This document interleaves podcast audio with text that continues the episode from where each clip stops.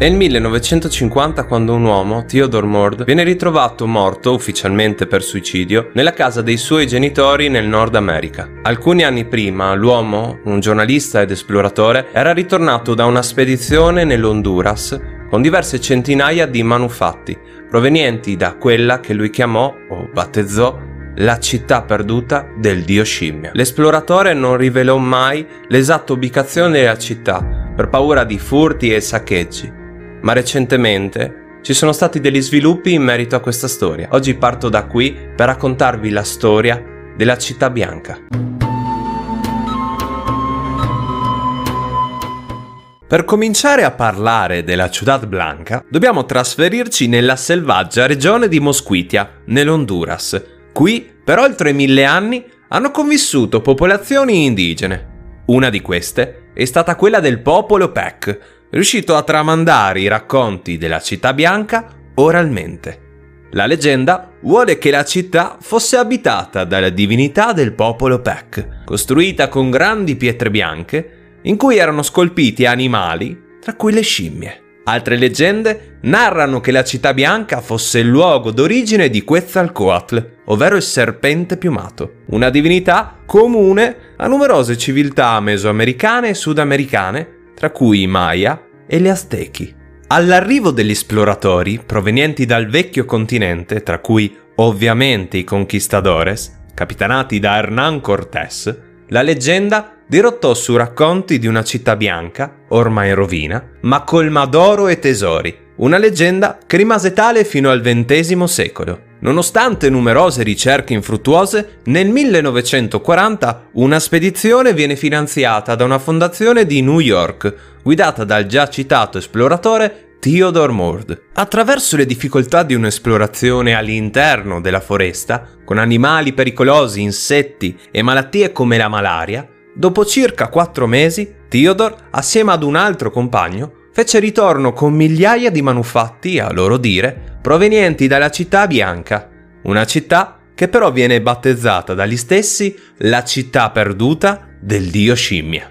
A dire di Mord, come nella leggenda, una statua di pietra raffigurante un dio scimmia era presente in quel luogo. Per paura dei saccheggi causati dalla brama di ricchezze e di tesori che avrebbe potuto scatenare tale scoperta, l'esploratore si rifiutò di fornire l'esatta ubicazione del luogo. Egli però promette una futura spedizione, cosa che non avverrà mai a causa della morte prematura di Mord. Per nostra fortuna l'essere umano per sua natura è curioso. Nel 2012 una nuova spedizione prese il via, capitanata dai registi Steve Elkins e Bill Benenson, con l'importante supporto dello scrittore Douglas Preston. Douglas ha avuto modo in passato di leggere i diari di Mord e non è concorde con la versione fornita dall'esploratore che reputa falsa. Lo scrittore infatti è convinto che in realtà Mord non si sia mai addentrato nella giungla e abbia invece comprato i manufatti forniti come prova del ritrovamento archeologico. La nuova spedizione però ha potuto beneficiare di una tecnologia molto costosa e difficilmente reperibile. Un laser chiamato LIDAR che attraverso una luce pulsata va a misurare le distanze creando miliardi di impulsi luminosi che aiutati dalle letture GPS riescono a creare una mappa tridimensionale del terreno preso in esame. Una tecnologia non nuova al settore, che ha già permesso in passato di mettere in luce altri complessi archeologici. E in effetti ancora una volta il LIDAR fece il miracolo. Dopo aver delineato alcuni siti in una vallata dell'Honduras, difficilmente individuabili a causa del terreno e della vegetazione, nel 2015 quest'area viene esplorata più approfonditamente da una spedizione honduregna americana, trovando un incredibile complesso precolombiano, coperto per circa la metà da una fitta vegetazione. Ancora una volta, per evitare saccheggi, la posizione non viene resa pubblica. E dunque questa è la misteriosa città bianca? Secondo gli studiosi no.